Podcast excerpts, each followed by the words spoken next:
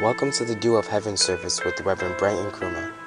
Reverend Bright Nkrumah brings you powerful and practical teachings of the Word of God, which is able to save your soul. Reverend Bright currently pastors the Bronx North branch of the Kodesh Family Church in New York City, a church full of love, joy, and enthusiasm for the Lord. We pray that this message brings hope and light to your life. Listen and be blessed.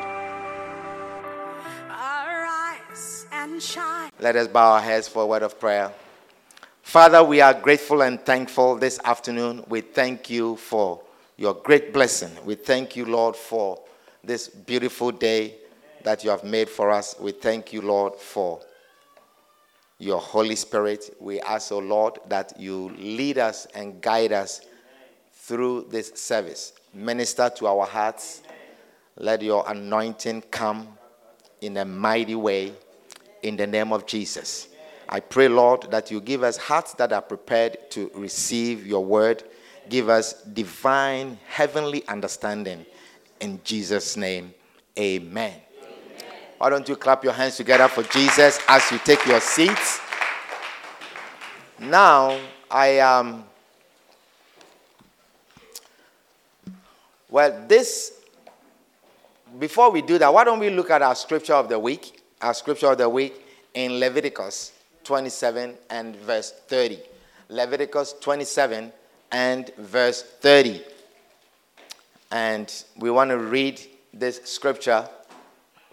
This is our scripture of the week for every single member of the church. We want you to meditate on this scripture. It's, and all the tithe of the land, whether of the seed of the land or of the fruit of the tree, is the Lord's. It is holy unto the Lord. Amen. Amen. Amen. We want to read this scripture together. One, two, three, go. Leviticus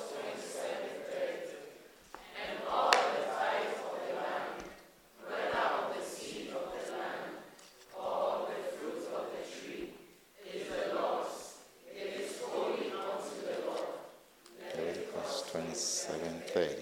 Amen. Wonderful, powerful.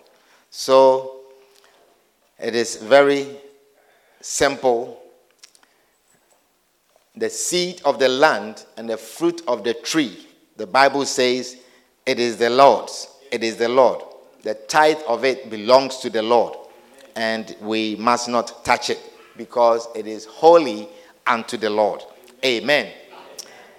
This week marks the beginning of our season of feeding five two seven. Yeah. Hallelujah. Yeah. Feeding five two seven. Amen. Amen. Now, in our church, we have what we call a feeding five two seven. And just for a moment, I just want to explain to you what that means. This is from the scripture in First Thessalonians five and verse twenty-seven, where Paul, Paul wrote a letter to the church in Thessalonica. And at the end of this letter, when he was concluding the letter, he wrote this. And he says, I charge you by the Lord that this epistle or this letter be read unto all the holy brethren. Amen. So the letter was written to the pastor, but he intended that the pastor comes to church and read the letter with the whole church. Amen. Is it a good thing? Yes. So the whole church will know what is in their pastor, their shepherd. Paul was, Paul was the one that started these churches, and he kept writing to the churches. This is how come we have all these scriptures. And we have all these books in the New Testament. And so he was writing to the church. And he sent the letter to the pastor. And he says, I intend, I charge you. Don't hold on to this letter. I charge you by the Lord that this epistle be read unto all the holy brethren. Amen. Read it to the whole church. Amen. Amen. And so we have also adapted this scripture into our church. Amen. And God has also blessed the bishop, the founder, our pastor, our shepherd, Amen. Our apostle, God has blessed our prophet to also write so many books. Amen. Amen. He has written so many books, and these books are blessing so many people. And he also is charging us that these books that I have written, every season, every once in a while, we set a season aside and we take one of the books and then we come and we read it together as a church. Amen. Because God anointed him to write these books. And it is a message that he wants to give to us. There are so many ways that a person can preach to you. The person can preach to you standing before you. The person can preach to you writing letters or books to you. The person can preach to you by recording the preaching and then you listening to it or you watching it as a video. Now, this is one of the forms that our pastor wants to preach to us. And so we may, we're making the books available to everyone. Everyone must have a copy of the book. And so we sent Uh, a message to you. I think there are some of you who have the books already.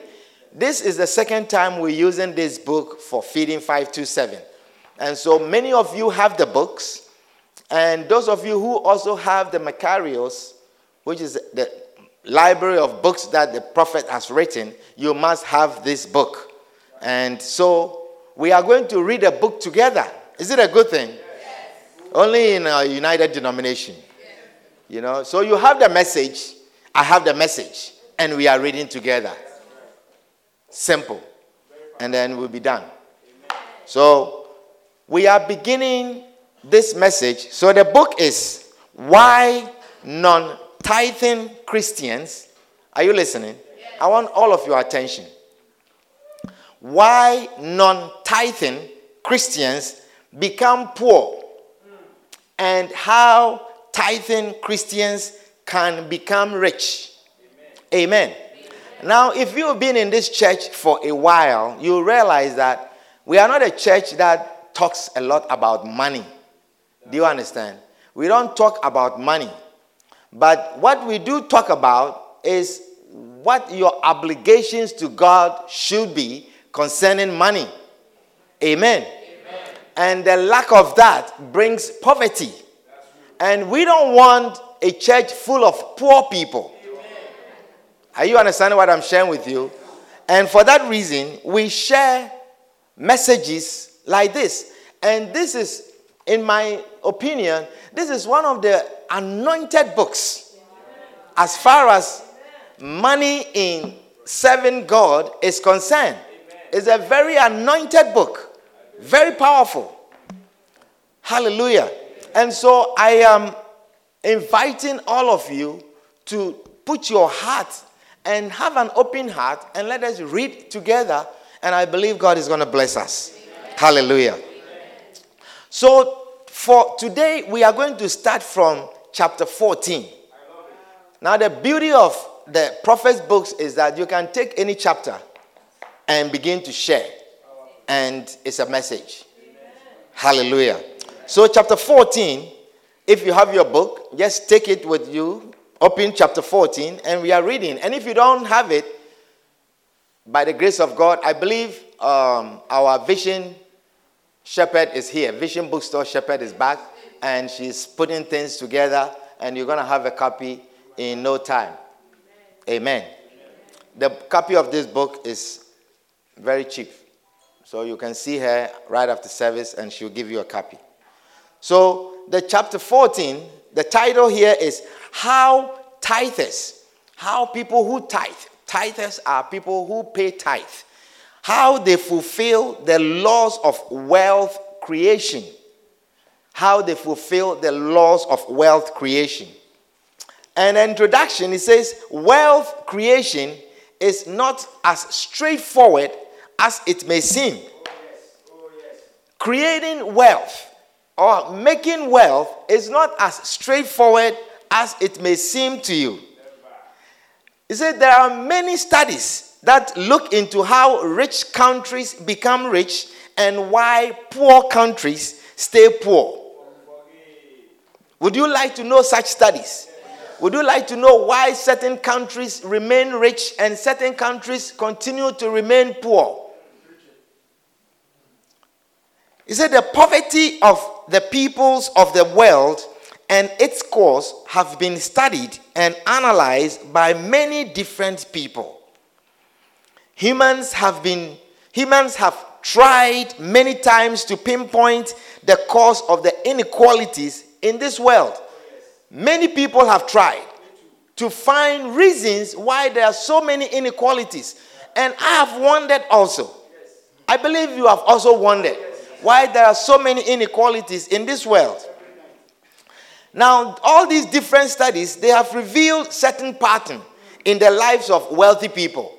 The various studies that people have done, they have revealed a pattern in the world, in the wealth, or in the world of wealthy people. Certain pattern runs through wealthy people. Now, the studies that analyze huge numbers, for instance, analyze huge numbers of people and their lifestyle and their pattern, these are valuable information to anyone who is seeking for the truth. And that is how all kinds of decisions are made. Even decisions as to how to care for you medically.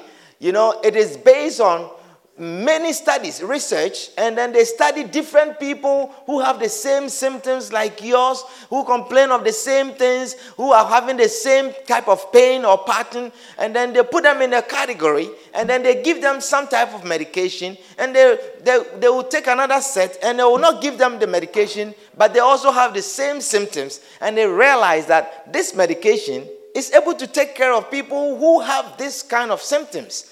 And so they group the symptoms and they call the symptom a disease. Wow. Do you understand? That when we see that your eyes are yellow, when we see that you are having some pain in your right upper abdomen, when we see that, you know, your urine is changed color, your skin has some red spots and this and that, and then we think that, oh, people from all the studies that have been done, people who exhibit this kind of symptoms have liver disease.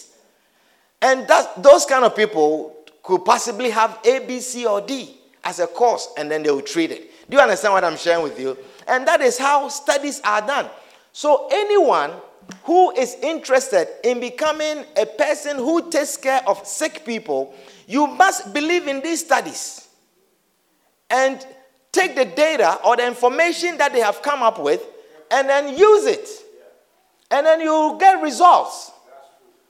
So what I'm saying is that many studies have gone on about why certain people or certain people in certain places are rich and others are poor. Are you understanding what I'm sharing with you? Yes. And it is worth looking into these studies. Amen. He says, it is interesting that the legendary wealth of Jews has been noted all over the world for centuries, that Jews are noted to be rich. They are noted to be wealthy. It doesn't matter where they happen to be. They can happen to be in a land where they seem to be nothing. And as strangers, as foreigners, and then they become the richest people in that area. Aren't you interested in knowing why? Daniel, would you not like to know why? Why are these people so rich wherever they are? I would like to know. I was in Israel recently, and you look at the land, there is nothing in the land. Wow. Meanwhile, they are one of the most powerful people worldwide. They're very rich. They own most of the wealthy places in the world. The richest buildings, the richest hotels, the richest cities, they are dominated by these people. T V channels, all kinds of things. Even where you live, you'll be surprised. The apartment where you live is owned by one of them. That you pay money to them and you don't even see them. I will be interested in knowing why.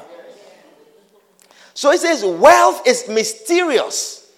Say, wealth is mysterious. Wealth is mysterious. And generating wealth is even more mysterious.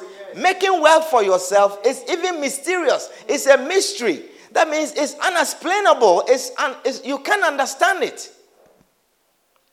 What you may think makes somebody wealthy is often not what has made the person wealthy. Sometimes we think that it is hard work.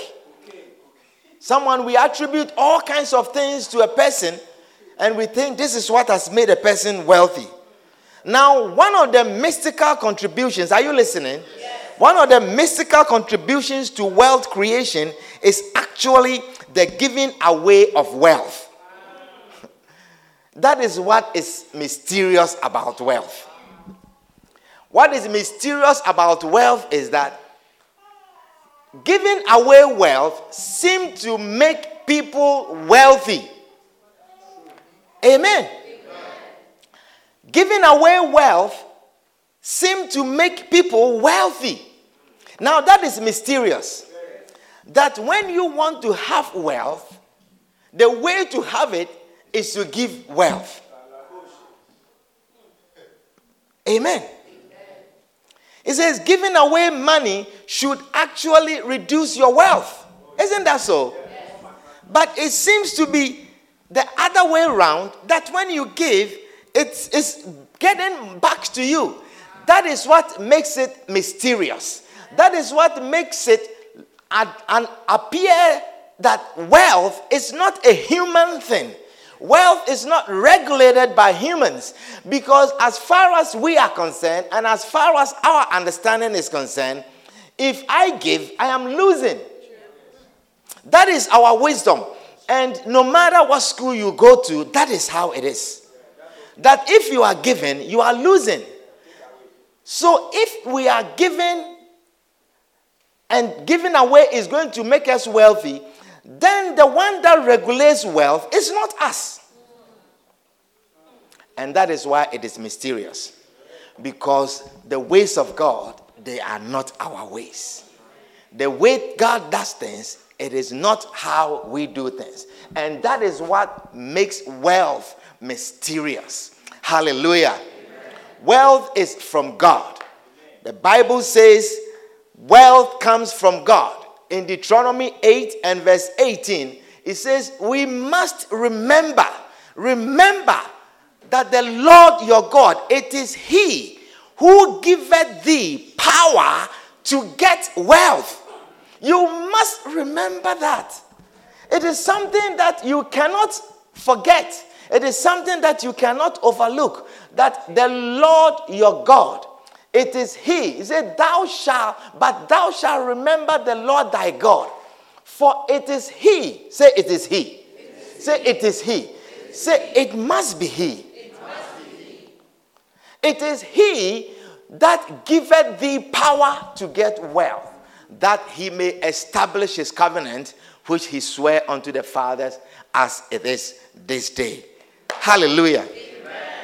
So in this chapter, we are going to share why wealth is created by people who tithe or by people who give away money.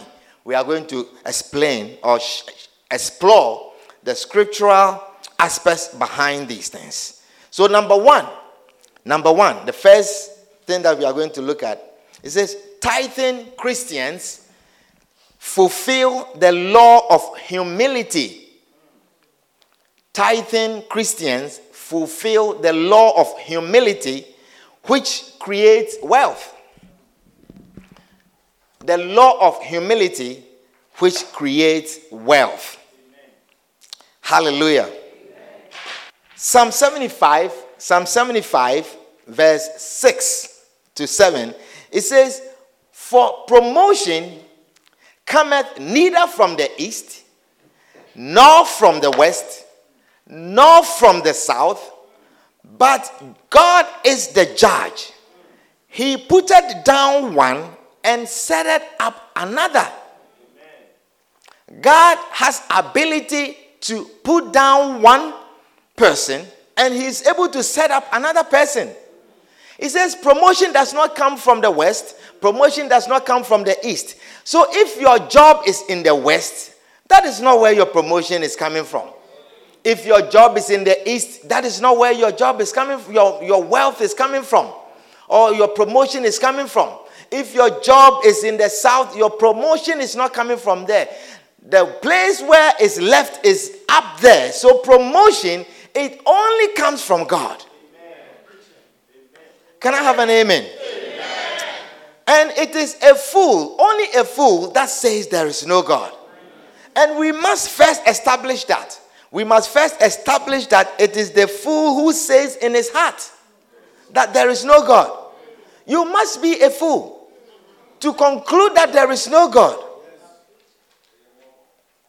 Amen. Amen.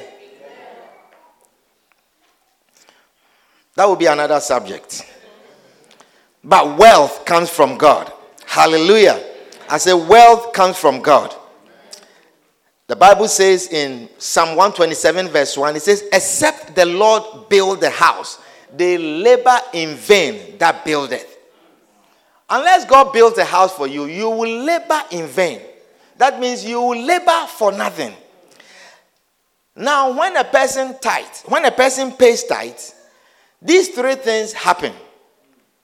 Number one, so when a person tithes, these are the things that are happening. Number one, it when you pay tithe, you demonstrate your recognition of the God factor in your very existence. Whenever you pay tithe, you are demonstrating that you recognize there is a God factor in your very existence. You recognize that, that you are being alive today is because of God. You are recognizing that you are able to go, you are being able to go to work is because of God. So when you pay tithe, you are recognizing the God factor in your life. The God factor in you having one more day in your life. Amen. Amen. Now that is humility. Number two, You demonstrate his, you demonstrate your respect for God's input in your life. Whenever you pay tithe, you are demonstrating your respect for God's input in your life. And number three, you are declaring your gratitude to God for helping you. Hallelujah.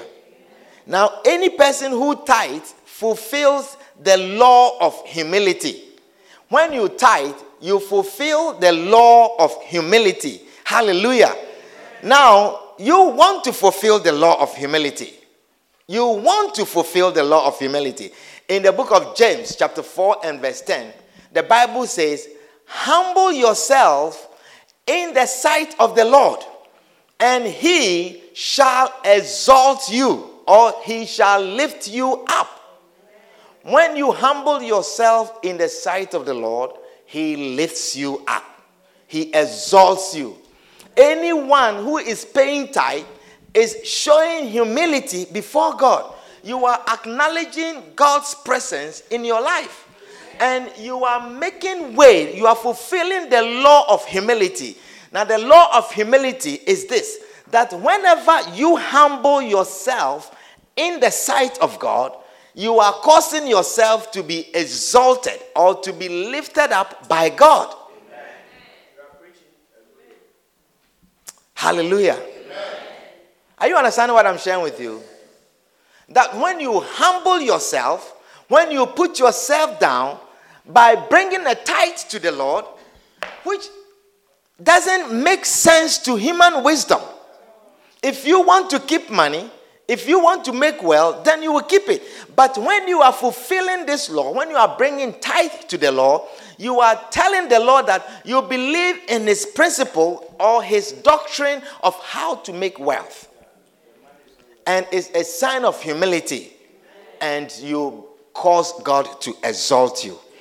The verse six in that same chapter, it says, but he giveth more grace.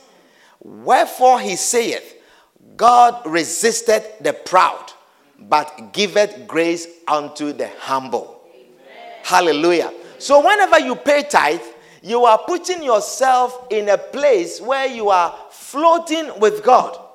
You are floating with God. God, you are, you, you, you, you are not standing opposed to the movement of God.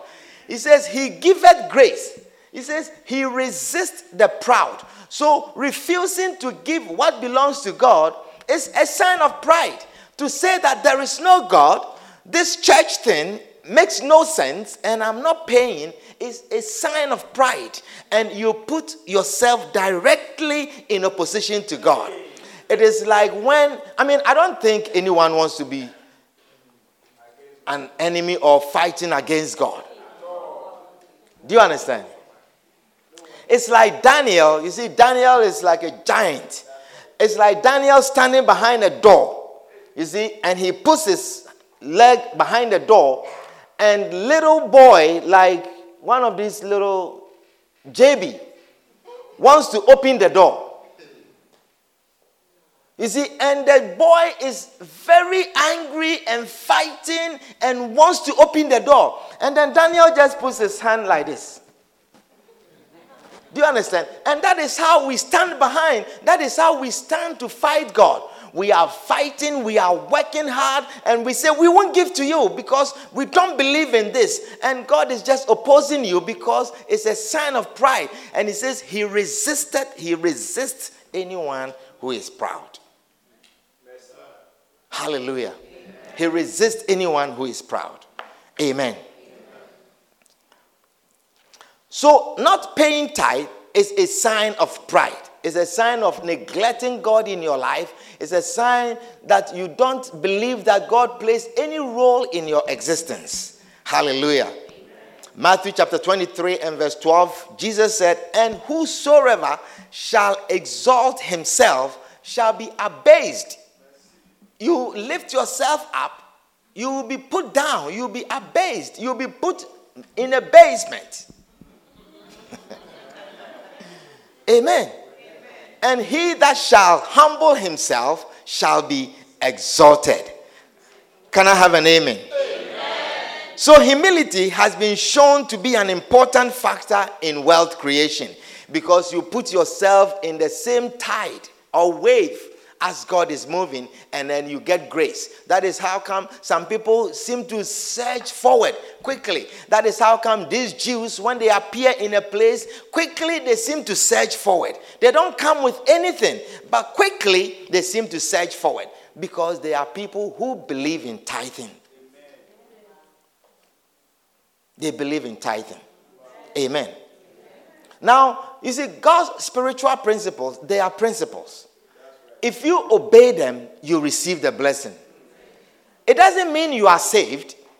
Are you understanding what I'm sharing with you? You see, this is a problem that a lot of Christians have.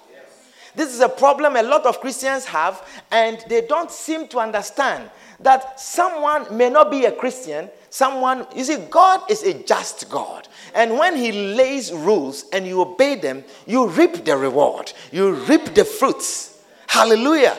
So he's a just God. So if you are, you don't believe in him, you are not born again, but you are a giver. You give. It is God's principle that anyone that giveth, according to God, you receive. And so you don't understand why someone doesn't go to church, but is so rich and you are poor. Because the person is a giver. And you open your eyes and notice people who give, they are rich. They are rich. They have. They never lack. I'm telling you. It is a spiritual principle. God is true to his word. He's true to his word. He says, arrogant, wealthy empires have crumbled through pride. Political parties have lost their power through pride and complacency. Successful companies have been wiped out when the management lost their original humble attitude. And that is, you see, humility is a base for wealth making. Big companies, when they are beginning, they are very small. They are very small. They have people standing outside. People come to your house to get you to buy from them. People come to your house. When I B M was starting, you know, they will come to your house and sell you a computer, beg you, and then refer someone, and they'll give you something. They'll beg you for your child's school. They'll do all these things to get you to buy from them. But when they become a giant company, they become so proud. You call them, they don't want to answer. Now you have to call them. They won't come to you. You see, so they lose their humility. And such companies, they crumple. They crumple. They get replaced. Because spiritual principles, they are spiritual principles. Whether you are a giant I B M or you are... What is the store that was on Fordham Road that closed? Nobody Beats the Ways. You see, you are too young. No one knows. Amen. There was a store called Nobody Beats the Ways. Big store. It's a store. Amen. So paying tithe helps you remember what you did not make, what that you did not make it on your own. Amen. When you pay tithe, it helps you to acknowledge that I did not make this on my own. I believe God helped me in this. Paying tithe causes you to bow your knees to your Creator each time you receive money. That is what it does. It causes you to acknowledge God each time you receive money. Paying tithe causes you to humble yourself before a priest, whom you may have otherwise despised. You bring your tithe to a priest. Amen. So humility, it comes from paying tithe. And when you have humility, you cause God to exalt you. Hallelujah. I say you cause God to exalt you. It says, many arrogant rich people have no time for church, no time for priests, no time for pastors, no time for God. They are very arrogant, very arrogant rich people, and they have no time for God. Hallelujah. Such people don't last long. Amen. Daniel chapter four and verse twenty-eight. If you have the New Living Translation, let's read this passage quickly and we will see where the Lord will lead us. Daniel chapter four and verse twenty-eight. Look at that. It says, but all these things did happen to King Nebuchadnezzar. It says, twelve months later, he was taking a walk on the flat roof of the royal palace in Babylon. You know, I mean, sometimes you see rich people when they are walking in their palace. You know, they walk like they are not human beings. You know, they take certain strides. I mean, they do that on purpose. Have you not seen some rich people walking before? They take steps like, this is my land. You know, it says he was taking a walk on the flat roof of the royal palace in Babylon. As he looked out across the city, he said, look at this great city of Babylon. By my own mighty power. Are you reading with me? Yes.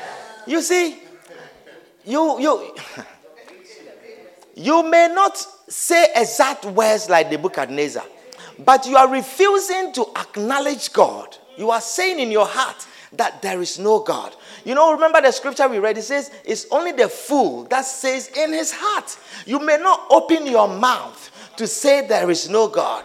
But look at Nebuchadnezzar. For him, he was, I mean, he was walking. He didn't We don't say that he was working with his entourage or with his company, but God read what was in his heart. Are you listening to me? God read what was in his heart. And he says, he said, he said, look at this great city of Babylon. I believe he was walking around like this. And right away, God knew what he was saying.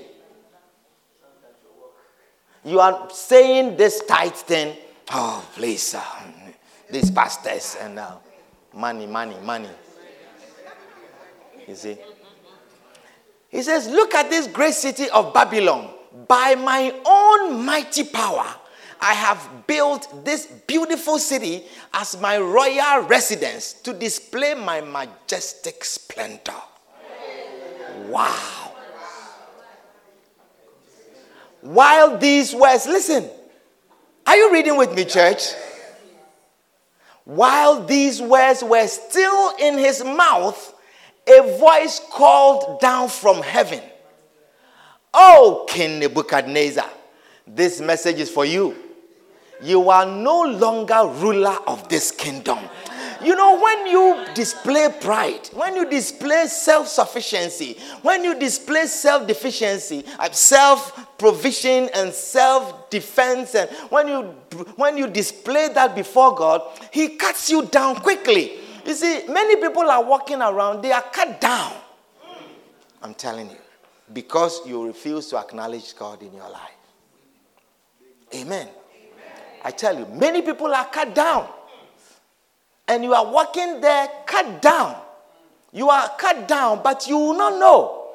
And one day you just go and they say, metastatic breast cancer, stage four. You know, you don't know that you were cast down, you see, because the enemy was throwing breast cancer, and God says, she acknowledges me, not this one. I cover this guy. He says, I will build a hedge around you, that the enemy will look. He says, Satan, look, Satan saw Job, and he says, have you not built a hedge around him? I have tried your servant Job. I have tried to inflict him, because we saw what the enemy did to Job when God allowed the hedge to be removed.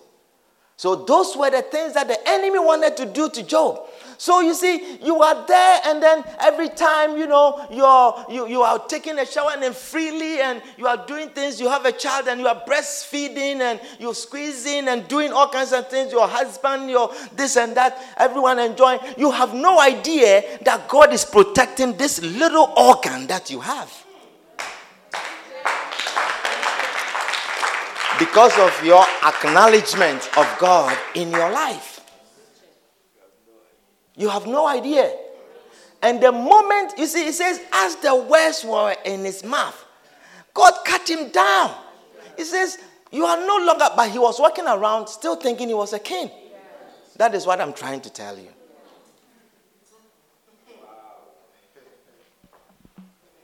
It says, O King Nebuchadnezzar, this message is for you. None of you will receive such a message from God. I said, none of you will receive such a message from God. It says, you are no longer ruler of this kingdom. You will be driven from human society. You will live in the fields with the wild animals. You see, when you exalt yourself, you'll be abased. He will bring you down. God will bring you down. He says, and you will eat grass like a cow. Wow. A majestic king walking in your splendor. God says, you will eat like a cow. You will eat grass like a cow. Seven periods of time will pass while you live this way, until you learn that the Most High rules over the kingdoms of the world and gives them to everyone or anyone that he chooses. It's the Most High.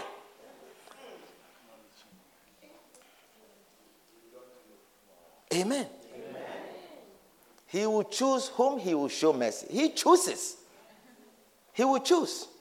So as we are here, you know, that is why you have to always learn to respect people, welcome people, because as we are here, you never know whom the Lord will choose to become a millionaire.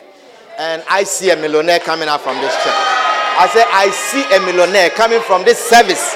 I say, from today's service. And it doesn't matter if you are a member of this church or you are not a member of this church, you came to visit or not, I see a millionaire out of this being chosen, because God is ministering to you right now. God is ministering to you. Yes. It is the one who acknowledges him. He says he, he, will, he, will, he will set up one and he will put down another. And this is why one of the things that makes it happen. He says, that same hour, the judgment was fulfilled. And Nebuchadnezzar was driven from human society. He ate grass like a cow, and he was drenched with the dew of heaven. He lived this way until his hair was as long as eagle's feathers, and his nails were like bird's claws. Amen. That's a man, and he has long nails. But not polished, no manicure. Amen. After this time, after this time had passed, now look, after this time had passed, I, Nebuchadnezzar, looked up to heaven. he acknowledged God. We don't want God to bring us down before we acknowledge him. We don't want to be abased before we acknowledge God. We can prevent that from happening by acknowledging God in our lives. He says, I looked up to heaven. My sanity returned. And I praised and worshipped the Most High and honored the one who lives forever. His rule is everlasting and his kingdom is eternal. Wow. Put your hands together for Nebuchadnezzar. He repented. Then he says, all the people of the earth are nothing compared to him, including him himself, me Nebuchadnezzar. He said, all the people, he's speaking the truth. And everyone will speak the truth. Everyone will come to the saving knowledge of Jesus Christ.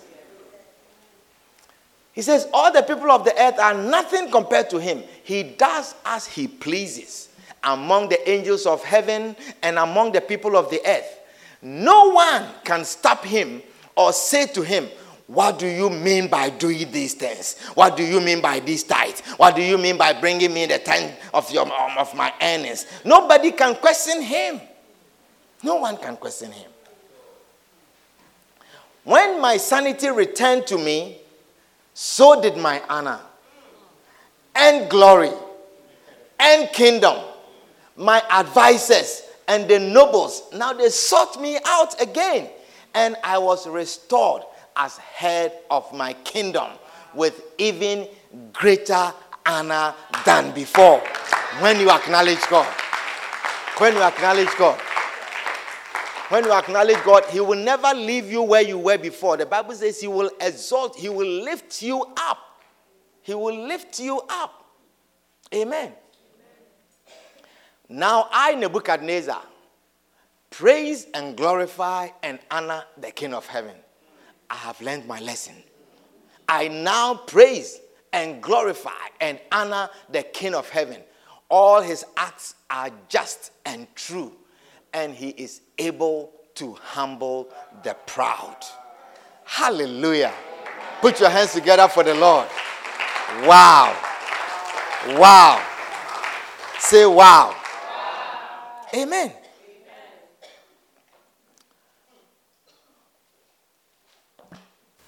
King Nebuchadnezzar. So we must not bring ourselves to a state where God will put us down before we acknowledge him. We must not bring ourselves to a state where we will lose our job before we acknowledge God. While we have, while we have, let us not be proud. And we see it all the time. All the time. We see it all the time that when God blesses us, when God blesses us with a good job, church doesn't matter to us anymore. You see, we don't speak like Nebuchadnezzar, but our attitude says in our heart, there's no God. Because you see, if we really truly believe that there is God, we will never let church come before him. Amen. Do we have time for one more or so? Yes. You see, you are saying yes. We have dedication. Amen. You know, I can preach all day. Oh, yeah. You know that, right? Yeah. Are you enjoying the book? Yeah. Or you are not enjoying the book? Yeah. Okay, let me give you this one, and then um, we will come back to this second one. Okay, let's go to the third one, and then we will... Tithing Christians fulfill the law of prioritization, which creates wealth. Tithing Christians, they fulfill the law of prioritization, which also in turn creates wealth. When you fulfill a law of prioritization, what is a law of prioritization? A law of prioritization is the law that says if you put first things first, then you benefit. The proton, if you put first things first, if you make first things first in your life, that is when you benefit. So Matthew chapter six and verse thirty-three, the Bible says, but seek ye first Say, seek ye first. Seek ye first. It says, seek ye first the kingdom of God and his righteousness, and all these things shall be added unto you. Seek ye first the kingdom of God and his righteousness, and all these things shall be added unto you. All these things, all the things that you are looking for, God is saying, if you seek his kingdom first, this is the law of prioritization. This is God's principle that if you put him first, if your search, your pursuit after things is God first, then everything else that you are looking for, it will be added unto you. I don't know what you are looking for, but God says, you look for me first. Seek my kingdom first. Let my kingdom be your priority. Amen. He says, there is no prosperous person who does not fulfill the law of prioritization. No prosperous person.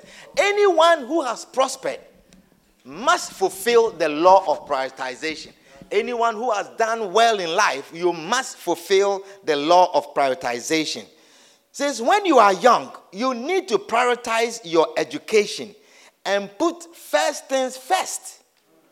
Young people ought to prioritize their education. If you are a young person, your education must be your priority. Amen. Amen. Without prioritize, without prioritizing education, your youthful years will pass away and you will be bereft of much needed education. Young people, can I have an amen? Amen. It says, if you do not prioritize your education, if you do not make your education a priority now in your youth, at this stage in your lives, you will come to a stage in life where you will have a lack, or you are bereft, or you are deprived of this much needed education. You need education. Now, if you don't know the importance of education being a priority in your life, then look at the people who are old. Ask them. You see, that is the only way you will know.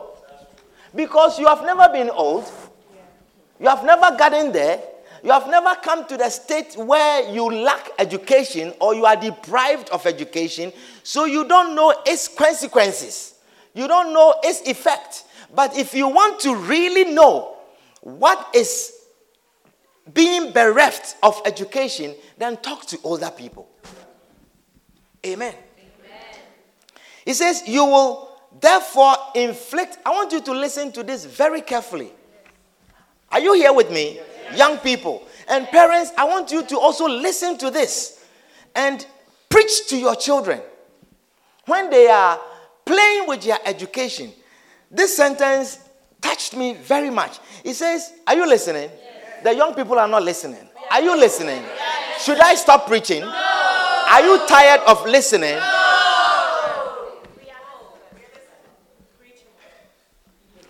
It says, you will therefore, you will therefore inflict upon yourself a severe, debilitating poverty that lasts a lifetime. You want me to explain it to you? So what it means is that if you don't prioritize your education today, if you don't make your education a priority in your life today, if you don't put it the first thing in your life today, you are inflicting upon yourself a lifetime. There is no return. A lifetime of poverty. A lifetime of debilitating life. A lifetime of lack, a lifetime of always wanting and never ever able to provide. A lifetime, no reversal. You cannot reverse it if you don't prioritize your education today. If your education is not a priority today, there will come a stage where you cannot have it. Amen. There will come a stage where you cannot get it. You will come a stage where you understand the need.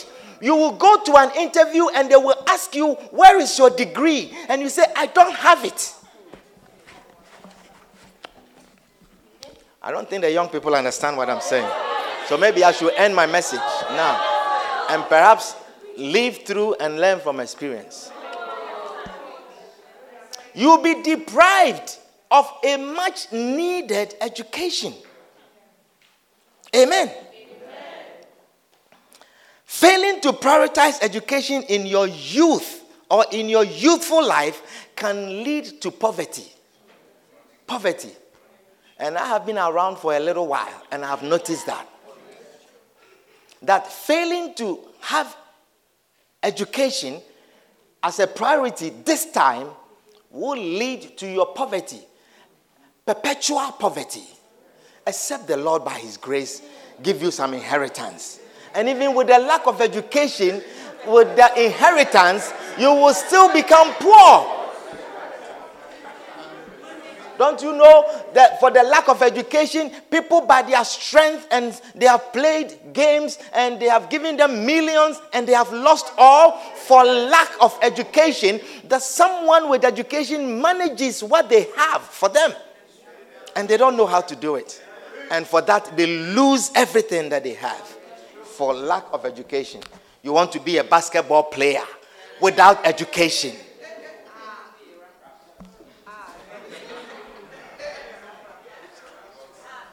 Amen. Amen.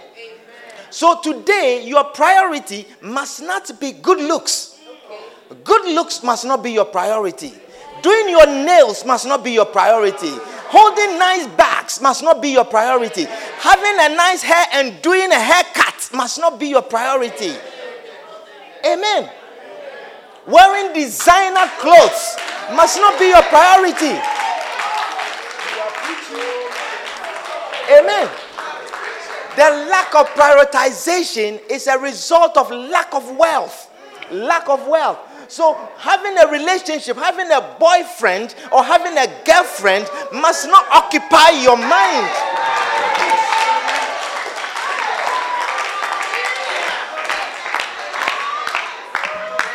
That all your mind, I cannot study because the boy says he doesn't like me anymore. And so this has become the main thing you wake up with and sleep with. Am I preaching to the young people in the church?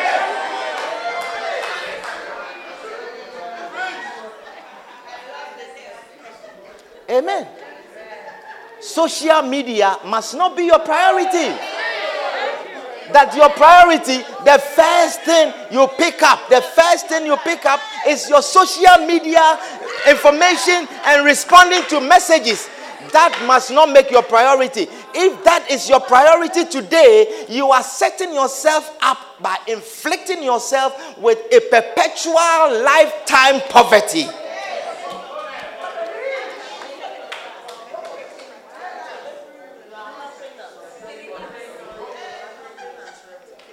Amen. So you see, you see, that is why I'm saying, ask the older ones. That is how you come to get the answers. That is why you don't understand when they are aggressive on you and they say study and they want to beat you and they, they, they say they pull you and they say sit down, study, and then you say it's my life. You have no idea what you are talking about. You say it's my life. You are inflicting yourself with a lifetime poverty and they are afraid for you. They are afraid for you. They are afraid for you. You lock yourself in a room watching all kinds of things, looking at all kinds of... Let me tell you, let me tell you, young people, listen. The world today is designed to bring you down. The God of this world has risen up. And you see, He has left some of these old people because they have caught the spirit. They are in Christ. They know all kinds of things about God already. And so it has left them. And so, you see, but it is up to you. You know, I was sharing with my wife. You know, listen, the world we live in is a very dangerous world. Very dangerous world. I was, I have an app on my phone that is just a clock. So when I'm praying, I set it up. You know, when I am at work, I just set it up and it's just a clock. Do you understand?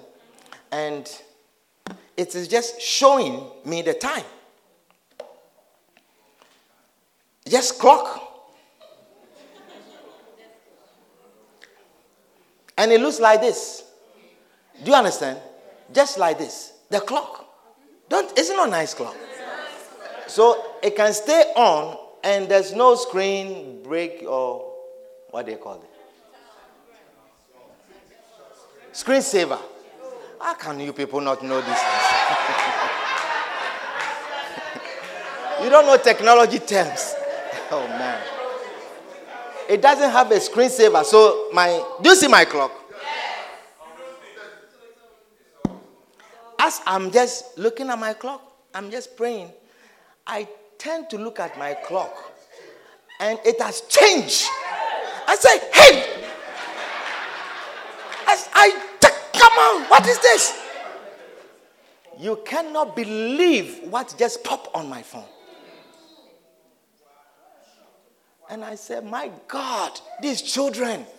You see, the enemy knows that I will turn my phone. I wanted to crack my phone. I said, the enemy has entered my phone. I wanted to break it, shut it, turn it. But you will be curious. Ah, ooh, ah, la, la, la, ha. Oh, you see, and this is what is happening to you now. And then he changes your priority. And so none of you should lock yourselves in your rooms anymore. Don't be in your rooms, closed doors. Let your parents see what comes on your screen. Let your parents know what is happening. They are your defense. They are your defense. I don't know, the church has turned for the young people. I don't know, but uh, I think uh, the Lord is being good to the young people.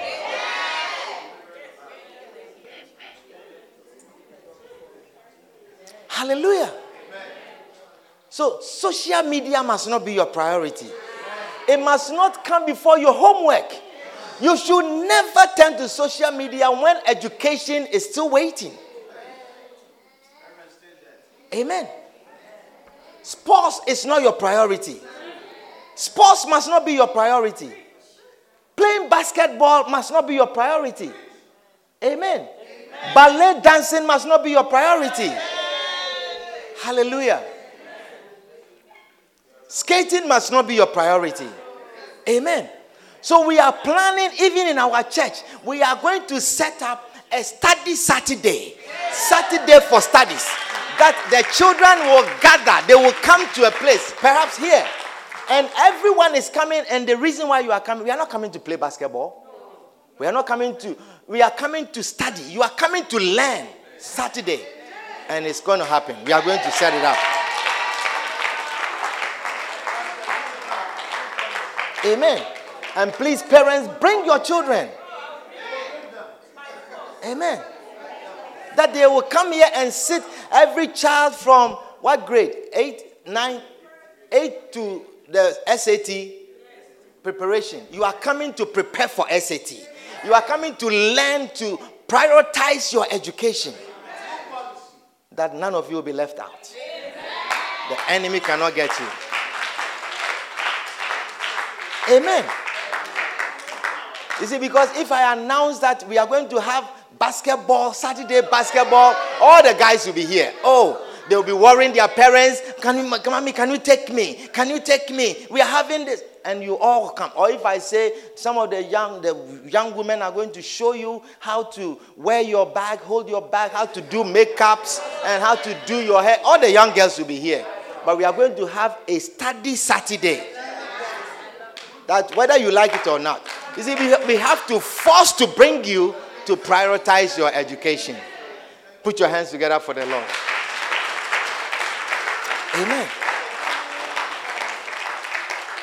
Are you enjoying the book? I'm enjoying the book. He says, failing to prioritize in any sphere of life always leads to failure. Failing. Are you listening? Failing to prioritize in every sphere, any sphere of your life leads to failure. If you filled your stomach with sweets first, where they are unable to eat proper food, you are failing. Do you understand? So if you don't prioritize, even they invite you to dinner and they say, come and eat. and then you see the desserts and you can't control yourself. And you make priority because the main food must come before the dessert. There's a reason why the dessert is last. So that when you are full, you take just a little bit of the sweet. But when you prioritize, you reverse the priority, and now you are filling your stomach with the dessert first. You realize that you can't eat the good food. And that leads to diabetes. It leads to high blood pressure. It leads to um, heart attack. It leads to all kinds of diseases. Failure to prioritize anything in your life. I tell you, this is a very anointed book. I'm telling you, powerful. So once again, it is all about priorities. Companies that fail to remember their priorities always end up in disaster. You start a small company and quickly you are made yourself a managing director. Every small company, there's a managing director, there's assistant managing director, and your wife is um, the chief executive officer, and your, your, your nephew is the C E O. All kinds of things. It will not last. But humble yourself and build first. Hallelujah. You, you start a small business, you want an office space. It's not priority. Amen. And churches, churches can likewise forget the reason why they exist. And then the churches will start to emphasize secular things like success and wealth. But the priority of the church is Christ Jesus and the salvation of this world. Hallelujah. So any other way, any other way around it will extinguish the church. All the churches which have reversed this priority and instead of making salvation their priority and have reversed it and have put other things first, they have been extinguished. Because then you cease to have relevance to God. Amen. So any sphere of life, any area in our life that we do not prioritize, our, they say the ability to get your priorities right is important and will always lead to wealth. Hallelujah. So every area of your life where you do not prioritize, it is heading towards disaster. If you don't prioritize when to have sex, and then you are putting sex before other things. Sex before marriage. You know, many people, we, we in our church, we prioritize. We want you to have counseling, marriage counseling, six months marriage counseling. But you cannot wait for six months of marriage counseling. You say, I know you, you know me, we don't need any counseling. Let's do our thing. It never works. You reverse the priority, it's always a disaster. It's always a disaster. You set yourself up for a failure. You set yourself up for disappointment. You set, you set yourself up for lack of trust in the relationship. Let me tell you, if you are a young woman and you are in this church and you are interested in a real serious husband, a serious Christian husband, that person is choosing you because the person thinks you are a Christian. Do you understand? And the person thinks he can trust you. The person thinks he can leave you to go to Dubai on a, your work something. And he will not worry. But the moment you are still beloved. Beloved means you are fiancé. And the moment you are in that stage and you are not married and you sleep together, the person loses trust in you. You break everlasting trust. You break trust. The person knows that you are sitting in the church, but you are a fake Christian. Oh, yes. The person knows that you are not a real Christian. The person knows that you are a liar. You can lie. And then the pastor asks you, did you do this? You say, no. The person knows that you are a liar. You lie to the pastor too. You can lie before the pastor, then who am I? You will lie to me anytime.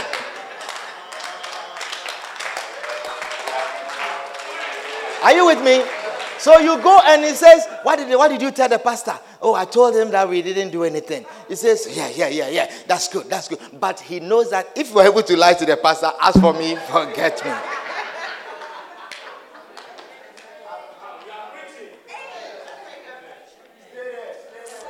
Our time is up. I, I, if I begin to go on, we will not finish. So we want to pause here, and then we will continue next time that we meet. Put your hands. We are thankful in the name of Jesus. Father, we thank you for your goodness. We thank you for your wonders. We thank you, Lord, for your word this afternoon. We thank you, Lord, for your spirit that has led us to learn of your truth, to learn of your doctrines. Lord, help us to acknowledge you in our lives. Give us the spirit of humility, the spirit of humility as regards to our money. Lord, help us in the name of Jesus. May we never rise up and speak in our hearts like in Nebuchadnezzar. May we never disregard you in our lives. In the name of Jesus, we are grateful, Lord. We are thankful, Lord. In the name of Jesus. Father, we are thankful and grateful for your word this afternoon. We thank you for the grace that we have found in your sight. We thank you, Lord, for our very existence. Amen. We thank you, Lord, that we are alive today. Jesus. We acknowledge you in our lives. Amen. Father, you say, what do we have that we did not receive? And we, if we did receive it, why do we boast as if we did not receive it? Lord, we shall not boast of what we have.